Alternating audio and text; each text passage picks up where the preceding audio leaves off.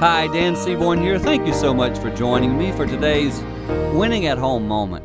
And in this moment, I want to piggyback on what I shared with you last time about being the calm in the storm. In other words, in family situations that can be really difficult, you be calm. You say, Dan, how do you do that? That's what I want to talk about. Number one, you decide up front, I'm going to stay in control of my emotions.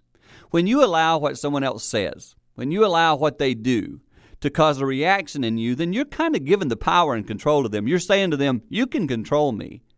And I'm discovering when I decide, no, I'm going to control my own actions no matter what else is happening, it makes a huge difference.